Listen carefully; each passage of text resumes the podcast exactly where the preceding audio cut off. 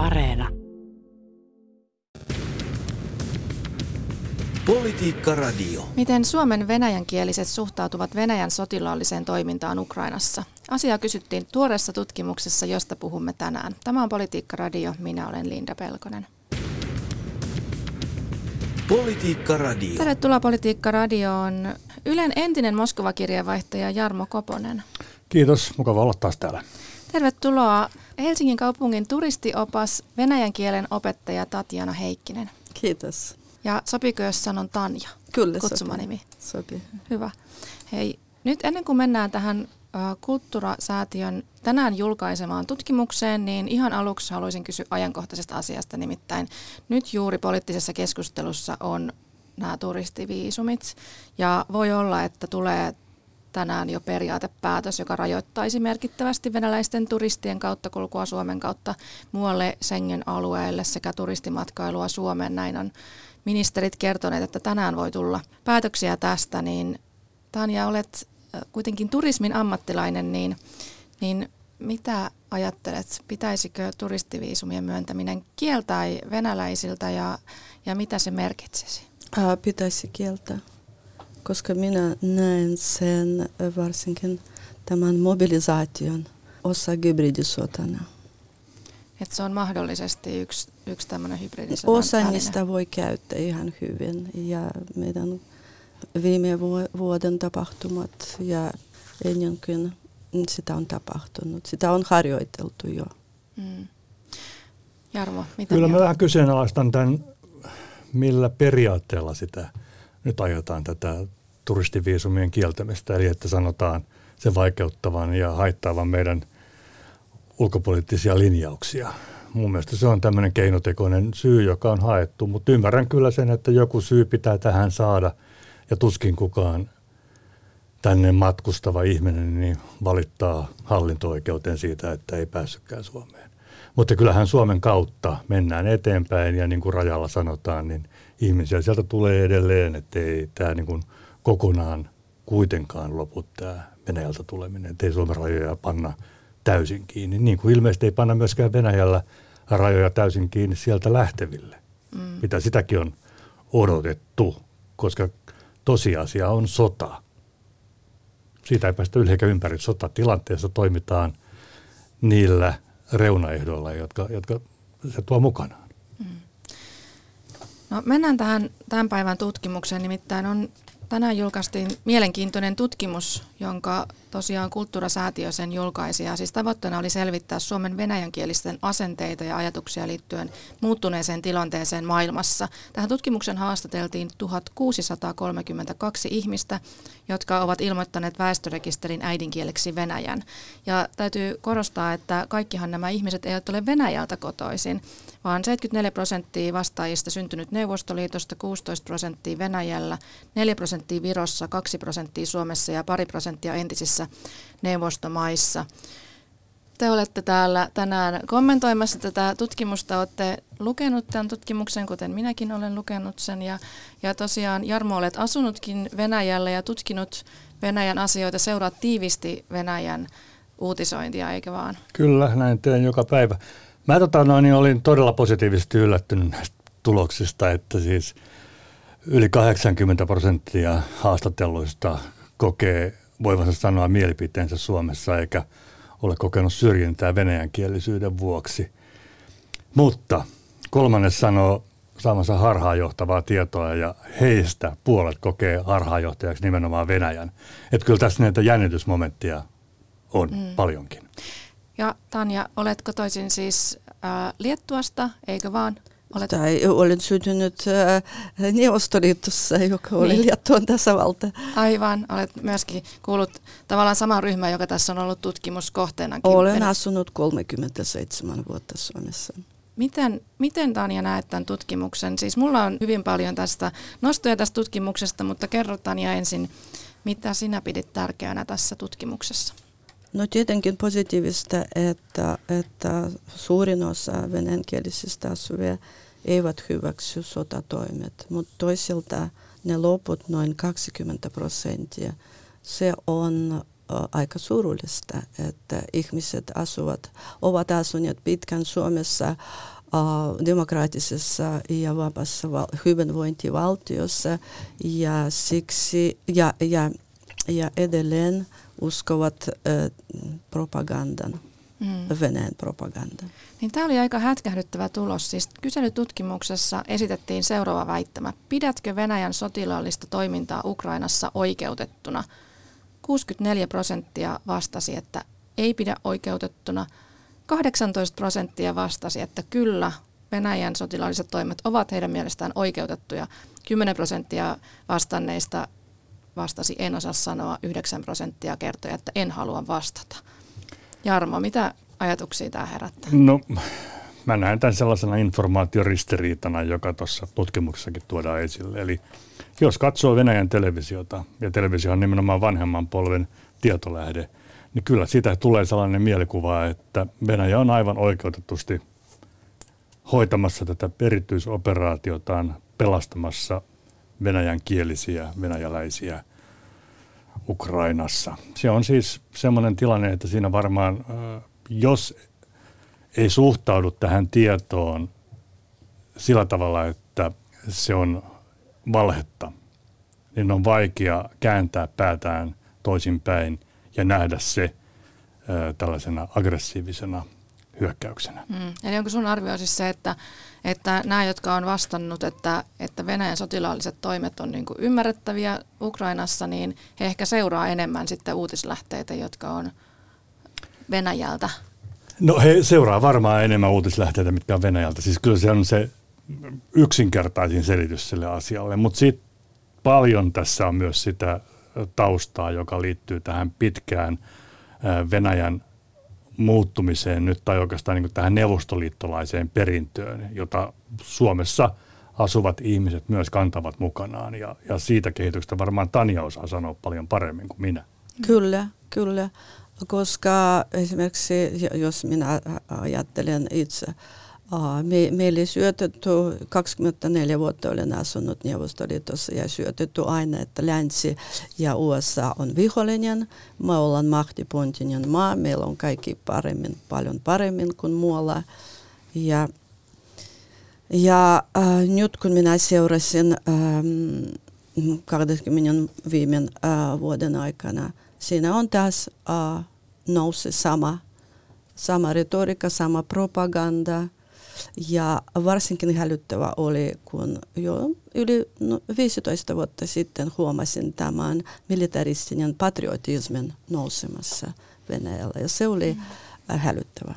Tähän voisi sanoa, että Venäjällä vuoden 2007 jälkeen niin alkoi tämmöinen voimakas äh, tota noin, niin, retoriikka, jossa viranomaiset on puhumaan kollektiivisesta lännestä ja siitä, että kuinka paha se länsi on. Eli siis taas Münchenin puheessa Putin niin toi ensimmäistä kertaa niin kuin tässä uuden Venäjän aikana esille tämän, että Venäjä joutuu turvaamaan omat rajansa ja selviytymään näistä ulkomailta tulevista paineista ihan toisella tavalla. Ruvettiin puhumaan siitä, että Venäjä on osa tämmöistä moninapaista maailmaa ja että Venäjä hyödyntää perinteisiä konservatiivisia arvoja ja ne on tärkeitä venäläisille, kun taas sitten anglosaksit ja gayrooppa on hyökkäämässä kaikkia mm. Venäjällä, Venäjällä olevaa vastaan ja aikovat vielä kirjoittaa historian uudelleen. Eli viedä pois venäläisiltä sen toisen maailmansodan, heille suuren isänmaallisen sodan glorian ja puhuvat kaksoistandardeita, eli toisella tavalla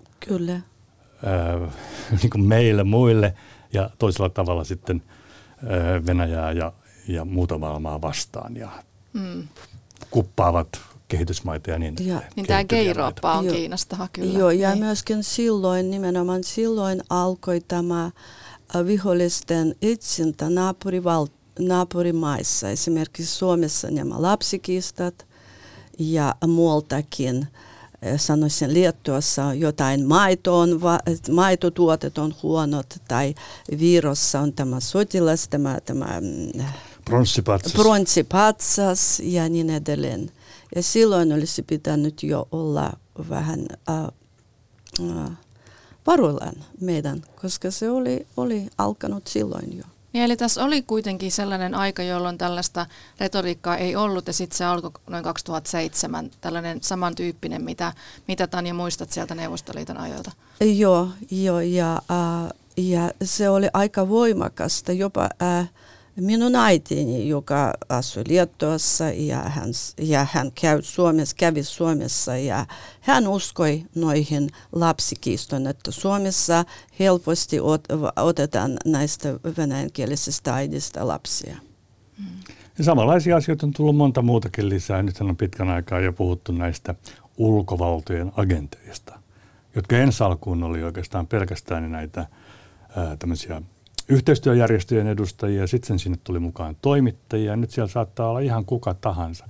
Ja on aika oireellista, että, että ei heistä puhuta, eikä heitä vastaan ole mitään kansanliikettä. Se otetaan annettuna, ja, ja tämä kyllä heijastuu sitten tähän varmasti Suomessa asuvien venäjänkielisten maailmaan myös.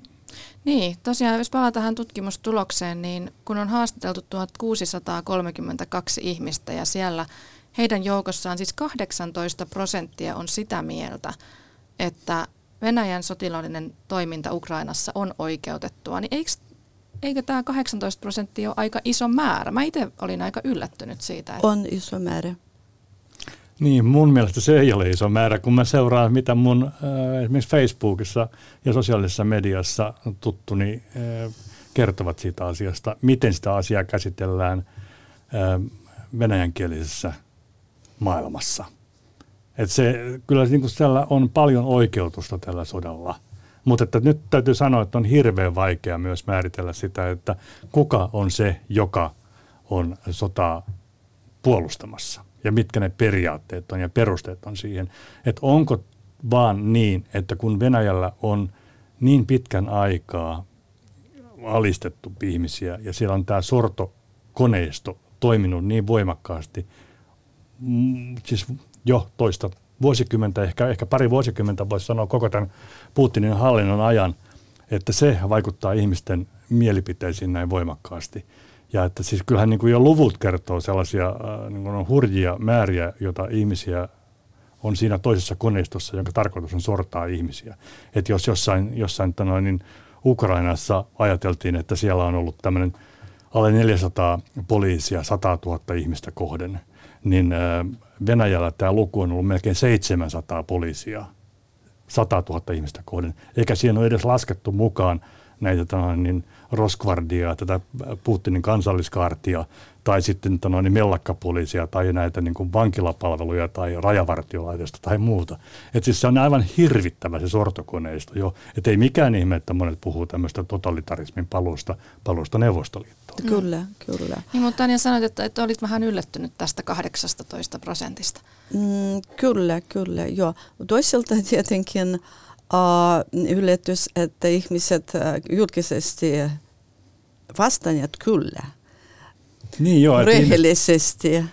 Mutta jos minä katselen äh, sosiaalisessa mediassa, Facebookissa, näissä venäjänkielisissä ryhmissä, ei kaikissa tietenkin, siellä voi olla 80 prosenttia hyväksy sotatoiminta. Mm.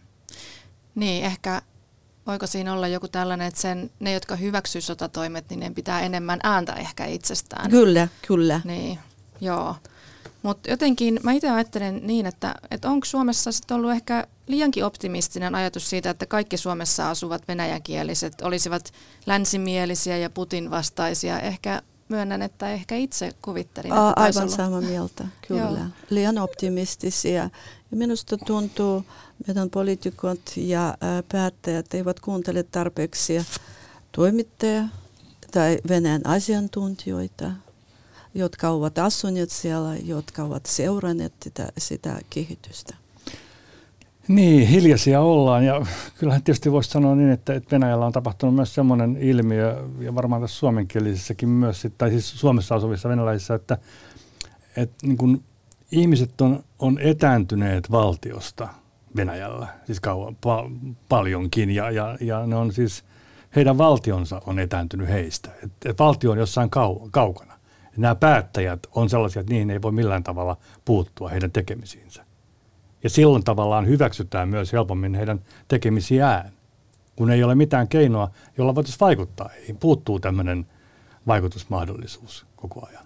Mutta mä edelleen palaan siihen, minkä takia mun mielestä on positiivista, että siinä on kuitenkin äh, niin paljon ihmisiä, jotka uskaltavat sanoa mielipiteensä, on se, että et, et kyllähän tämmöinen niin kuin viidennes väestöstä on ihan riittävä siihen, että he voivat ruveta aiheuttamaan vallankumouksellisia mielipiteitä jo Suomessakin.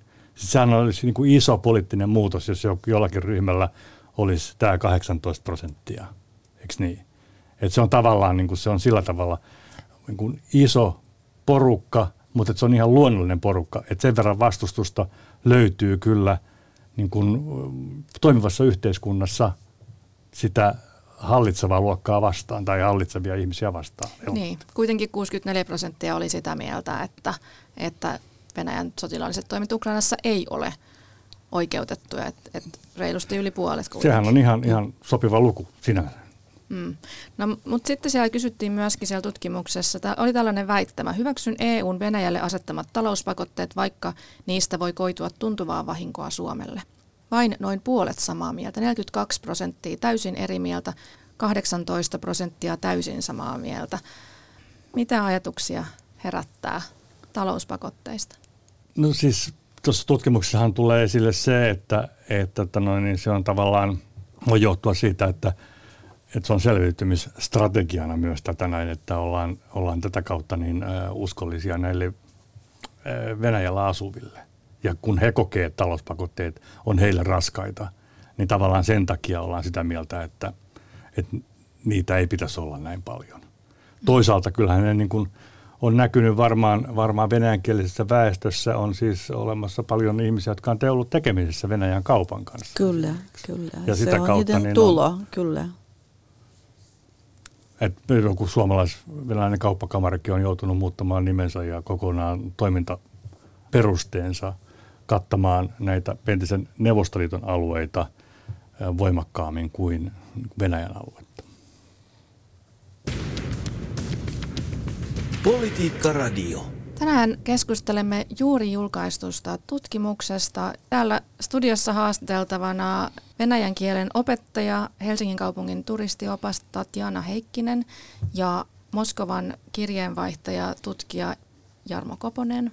Minä olen Linda Pelkonen. Tämä tutkimus oli mielestäni tosi mielenkiintoinen ja, ja siellä esimerkiksi kysyttiin instituutioista – kun pyydettiin arvioimaan luottamusta Suomen instituutioihin, niin eniten luottamusta sai poliisi, armeija, koulujärjestelmä. Vähiten luottamusta sai media Suomessa ja toiseksi vähiten eduskunta. Vain 14 prosenttia kertoi luottamuksen median olevan erittäin vahva. Poliisiin Erittäin vahvaa luottamusta oli 58 prosenttia ja eduskuntaankin 21 prosenttia. Niin siis eikö media nyt sentään pitäisi olla enemmän luottamusta kuin poliitikkoihin? Mistä tämä kertoo? Kyllä, no äh, koska äh, siellä Venäjällä ei, ei luotetaan median sen takia. Ja sitten se kulttuuriero, ortodoksit ja luterilaiset. Se on iso ero. Siis mä tarkoitan moraalissa. Mm. Mikä ero siinä on? A, no koska rehellisyys on yksi luterilainen piirre ja Venäjällä voi olla vähän, äh, niin kuin venäläiset sanovat, kirjoitan yksi ja äh, mielessä on kaksi. Mm. Eli voi vähän valehtella. Joo, kyllä se, kyllä se varmaan, varmaan menee aika pitkälle ja syvälle tuohon kun kulttuuriin ei pelkästään noin neuvostoliittolaisuuteen, vaan myös tähän uskontokysymykseenkin. Mutta että kyllähän niin kuin noissa vastauksissa korostuu myös se, että monet asiat käännetään sillä tavalla, että, että asiat on niin monimutkaisia, että niistä ei voi antaa yksinkertaisia vastauksia. Ja että esimerkiksi niin kuin toimittajat, media saattaa yksinkertaistaa asioita ja että niitä pitäisi pystyä ajattelemaan, ajattelemaan kauempaa. Se monimutkaisuus on myös propagandalle hirveän tärkeä keino, jolla voidaan peittää niitä tosiasioita sotkemalla monia asioita samaan yhteyteen, jotta voitaisiin todistaa sitten joku asia siinä sivussa niin niin. oikeammaksi kuin no, toinen mutta tarkoitatko asia. nyt, että Suomen media tekee tämmöistä enemmän kuin suomalaiset poliitikot vai viittaatko tässä nyt Venäjän mediaa vai mihin viittaat? Kyllä mä viittaan tässä tässä, että no, no, Suomessahan on samalla tavalla epäillään kyllä toimittajia siitä, että jos, jos tarina tuntuu liian selkeältä ja, ja yksinkertaiselta, niin ruvetaan miettimään, että eihän se nyt välttämättä ihan noin että tässä on muitakin vivahteita. Mutta että tietysti meidän on helpompi uskoa ja luottaa, luottaa suoraan näihin meidän päättäjiinkin, koska me ollaan niitä vaaleilla valittu, että se on iso ero. Että Venäjällähän nimitetään ihmiset virkoihinsa ja, ja se vaikuttaa tietysti siihen poliittisten päättäjien luottamukseen heihin. Ja sitten tietysti tämä, että noin, niin rahan valta on, on siellä aivan merkittävässä asemassa ja se vaikuttaa myös median toimintaan aika paljon siihen, mitä mediaan suhtaudutaan. Hmm. Niin, tässä tutkimuksessa kysyttiin myös yhteiskunnallisten asioiden seuraamisesta. Esitettiin väittämä. Seuraan aktiivisesti Suomen yhteiskunnallisia asioita. 28 prosenttia vastasi viisi, eli täysin samaa mieltä, eli seuraa yhteiskunnallisia asioita aktiivisesti. Pitäisikö tästä olla huolissaan? Kyllä pitäisi, joo, koska taas monet venäjänkieliset seuraa vain mitä Venäjällä tapahtuu ja omassa piirissä tapahtuu. Eivät ne oikein perillä, mitä on Suomessa yhteiskunnassa tapahtuu. Niin. Joo, ja siitä on tietysti tämä ihan perinteinen ihmisille, että, että, tota, että ollaan niin kuin henkilökohtaisesti valmiita vaihtamaan kantaa ristiriitatilanteessa. Se ei ole ollenkaan niin, niin kuin kirkossa kuulutettua, että miten ihmiset asioita ajattelevat. Mutta ylipäätään se, että et, et jos kysymys on se, että seuraako aktiivisesti yhteiskunnallisia asioita, niin tä, tästä tutkimustuloksesta tulee sellainen käsitys, että suurin osa ei edes seuraa, mitä yhteiskunnassa tapahtuu. Eivät, joo. Esimerkiksi minulla on, on mm. hyvät tuttavat, jotka ovat asuneet yli 15 vuotta. Ja silloin kun olin niiden luona, niillä aina oli Venäjän TV, melkein 24H. Niin. Mutta siitä tulee myös se, että, että jos sä pystyt seuraamaan missä televisiota 24 No ainakin päivässä. aamusta, aamulla ja iltapäivällä ja illalla koko ajan oli äänessä Venäjän televisio. Kyllä, kyllä. Ja ei, siis... ei, ei suomalainen, ei, ei uutisia eikä ajankohtaisia ja. ohjelmia. Äh, toisaalta se vaikuttaa suomen kielen taitoon. Mm. Heikko. Niin. Niin, että se on helpompi totta kai seurata mm. omalla äidinkielellä. Tässä oli myös tämä ikä mielenkiintoista. Mielestäni monissa vastauksissa huomasi sen trendin, että iäkkäämmät vastaa vähän eri tavalla tai pidempään Suomessa asuvat vastaa vähän eri tavalla kuin nuoremmat ja vähemmän Suomessa, vähemmän aikaa Suomessa asuneet. Itse asiassa tämän tutkimuksen loppupäätelmissä todetaan, että iäkkäämmät vastaajat ovat nuorempia kriittisempiä muun muassa pakolaisten vastaanottamisen kohdalla. Vanhempi niin sanotusti neuvostosukupolvi katsoo todennäköisemmin nuorempaa enemmän ja tiiviimmin Venäjän televisiota. Niin jotenkin mä itse, itse taas olin aika yllättynyt näistä tuloksista, koska mä ajattelin, että ne, jotka on pidempään asunut Suomessa, olisi niin kuin enemmän samalla tavalla ajattelevia kuin sitten Suomessa niin kuin syntyneet. Mutta se olikin itse asiassa vähän toiseen suuntaan. Pitäisikö nyt taas tehdä sellainen johtopäätös, että että kuten tässä nyt loppupäätelmissä tutkimuksessakin sanottiin, että ne iäkkäämmät, nämä entiset Neuvostoliiton kansalaiset, itse asiassa katsoo ehkä enemmän sitä Venäjän telkkaria. Mm, kyllä. Joo, varmaan se liittyy siihen ylipäätään television katsomiseen, että siis iäkkäämät ikäluokat katsovat televisiota, eikö niin? että se on tavallaan luontevampaa ja se on se televisio on ollut päällä aina. Mutta kyllähän siis niin kun, kun on tutkittu näitä, näitä noin Suomeen muuttaneita venäjänkielisiä, myös inkeriläisiä, niin kyllähän se heidän kohtalonsa on aika karu ollut Suomessa monellekin. Että he on asuneet pitkään Suomessa, mutta he on kokeneet tämmöistä ulkopuolisuuden tunnetta voimakkaasti Suomessa. Että kyllä meillä niin kuin on, on, olisi hirveästi petrattavaa suomenkielisillä ja suomalaisilla tässä suhteessa ja venäjänkielisiin suhtautumisessamme. Että esimerkiksi niin kuin inkeriläiset ovat olleet siinä huonossa asemassa, että he ovat olleet Venäjällä venäjäläisiä, siis ulkomaalaisia Venäjällä, siis tähän niin kuin venäläisyyteen verrattuna, mutta että Suomessa he ovat taas sitten olleet venäläisiä. Että et tämä niin kuin ristiriita varmasti niin on ylisukupolvista myös, että ei se mihinkään katoa tässä seuraavien sukupolvien aikana, vaan jää elämään. Niin kuin tämä neuvostoliittolaisuus ei katoa vielä pitkään aikaa. Nythän on sanottu, että Kyllä. tämä sota olisi yksi tällainen murroskohta tälle, että, että Neuvostoliittoa vihdoinkin nyt murrettaisiin, että sieltä lähtisi näitä tasavaltoja todellakin niin kuin omille teilleen ja hakemaan eri tavalla yhteyksiä muuhun maailmaan. Se jää nähtäväksi tietysti, miten tässä tapahtuu, mutta Tarkoitatko, että Venäjä alkaa nyt hajoamaan, siis että muutkin, muutkin maat kuin entiset, nämä, nämä, jotka ovat jo itsenäistyneet, niin lähtee sieltä? No sellaisiakin puheita on ollut. Mä en välttämättä siihen usko, että, että siellä niin kuin pienempiä äh, tasavaltoja eroaisi tästä Venäjän yhteydestä, mutta että siis se Venäjän vaikutus näihin äh, niin kuin tähän entisen Neuvostoliiton alueen tasavaltoihin murenee ja pienenee koko ajan. Et nythän esimerkiksi niin kuin Kazakstanin kanssa ei ole raja sellaisena kuin se on meidän kanssa ollut siellä. Siis ei tarvitse ole tarvinnut tähän saakka ulkomaanpassia mennäkseen Kazakstaniin käymään. Mutta että tämmöiset asiat voi tulla, ne tulee siellä voimaan ja, ja se vaikuttaa tietysti tähän kokonaisuudessaan, tähän venäjäläiseen käsitykseen siitä heidän omasta maailmastaan, jos nämä on todellakin niin kuin laskettava irti ja uskottava siihen, että ne ei kuulu tähän venäläiseen maailmaan.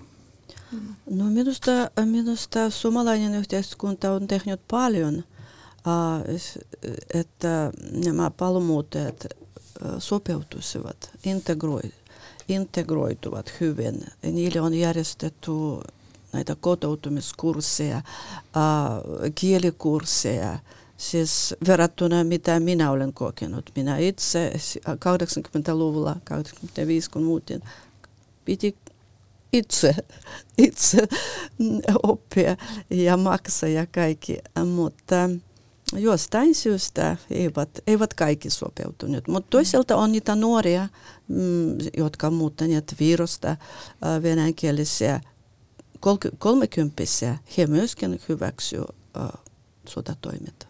Mm.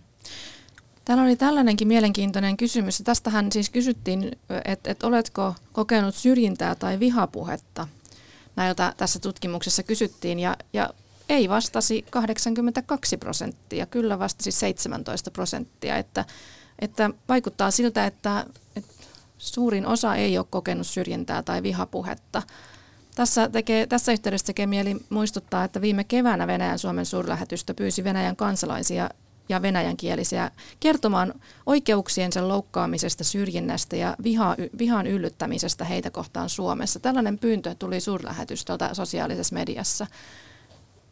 Ja tavallaan sitä taustaa vasten tämä kyselytutkimus on mun mielestä yllättävänkin hyvä. Niin, niin kuin mä kyllä, sanoin ihan aluksi. Kyllä, sanoin. kyllä. Jo en, itse en ole kokenut minkälaista syrjintää eikä russofobia. Joo, tässä tosiaan niin kuin aluksi sanoin, niin että tämä yllätti minutkin, että näin, näin hyvin tämä asia on mennyt. Että se, että parikymmentä prosenttia kokee näitä ongelmia, niin, niin mä jotenkin katson, että se on aivan luonnollista, että näin varmaan ihminen pystyy vastaamaan. 17 prosenttia. 17 prosenttia, niin. Että se, se ei ole kovin, kovin paljon, mutta että, että onneksi nämä on ollut nämä rajat auki ja ihmiset on voineet käyttää kyllähän tässä niin kuin kulkia edestakaisin ja, ja tätä niin kanssakäymistä on ollut. Kyllä se on varmaan tähän vaikuttanut positiivisesti, että tämä uusi tilanne muuttaa kyllä nyt aika paljon tässäkin vaiheessa varmasti. Että meidän pitäisi tavallaan hyväksyä se, että meidän myös ajatella se, että et kieli ei ole se asia, joka, joka niin kuin leimaa kansakunnan sen johtajien mukaan tässä on vähän hassu ajattelu venäläisessä ajattelussa nyt näihin Ukrainan alueiden pelastamiseen on se, että siellä asuu nimenomaan venäjän kielisiä ja heille pitää taata, että he voivat käyttää venäjän kieltä siellä. Eikö se ole niin, että Ukrainassa nyt on kuitenkin tämä kieli on ollut sellainen asia, että siellä on ollut kaksikielisiä ihmisiä jopa näitä sekakieliä niin kuin aina, että se ei ole mikään asia, mutta se on helppo ilmeisesti vaan markkinoida, myydä ja käyttää propagandassa. Kyllä. Mm. Hei, tähän loppuun vielä. Pitäisikö teidän mielestämme ne tämän tutkimuksen pohjalta tehdä jotain tiettyjä toimia Suomessa? Pitäisi. Mitä toimia? No, tehdä jotain niiden 18 prosentin kanssa. Ehkä enemmän integroita tai, tai, tai, tai ihan Eli, eli nämä 18 prosenttia viittaat siis tähän, että jotka, jotka siis hyväksyy nämä sotilaalliset Joo. toimet Ukrainassa. Ehkä vakavammin pitäisi suhtautua ja tutkia, siis uh, turvallisuuden näkökulmalta. Niin, mä en... On ilman muuta selvää, että, että pitää suhtautua varovaisesti siihen, että kuinka paljon tämmöisiä eriäviä mielipiteitä syntyy jossakin suljetussa ryhmässä. Mutta että mä en usko, että, että tämä niin Suomen venäläisten ryhmä olisi niin suljettu ryhmä, että siellä niin pääsisi tällaista syntymään. Se on hyvin niin kuin heterogeeninen. Siellä on hyvin erilaisia ihmisiä, erilaisista ammateista, erilaisista taustasta, niin että he niin kuin ei kyllä keskenään rupea tekemään mitään vallankaappausta Suomessa tai, tai, tai, vahinkoita. tai va, vahingoittamaan suomalaisia niin kuin yhdessä. Et, ja, ja ylipäätään niin, niin sellainen ajattelu on mun mielestä vääränlaista. Ei me suhtauduta mihinkään muuhunkaan kansallisuuteen sillä tavalla, eikä meidän pidä niin kuin omaa – tämmöistä suomalaisuutta korostaa minkään toisen kansanryhmän varjolla. Se ei auta yhtään mitään meitä eteenpäin missään asiassa.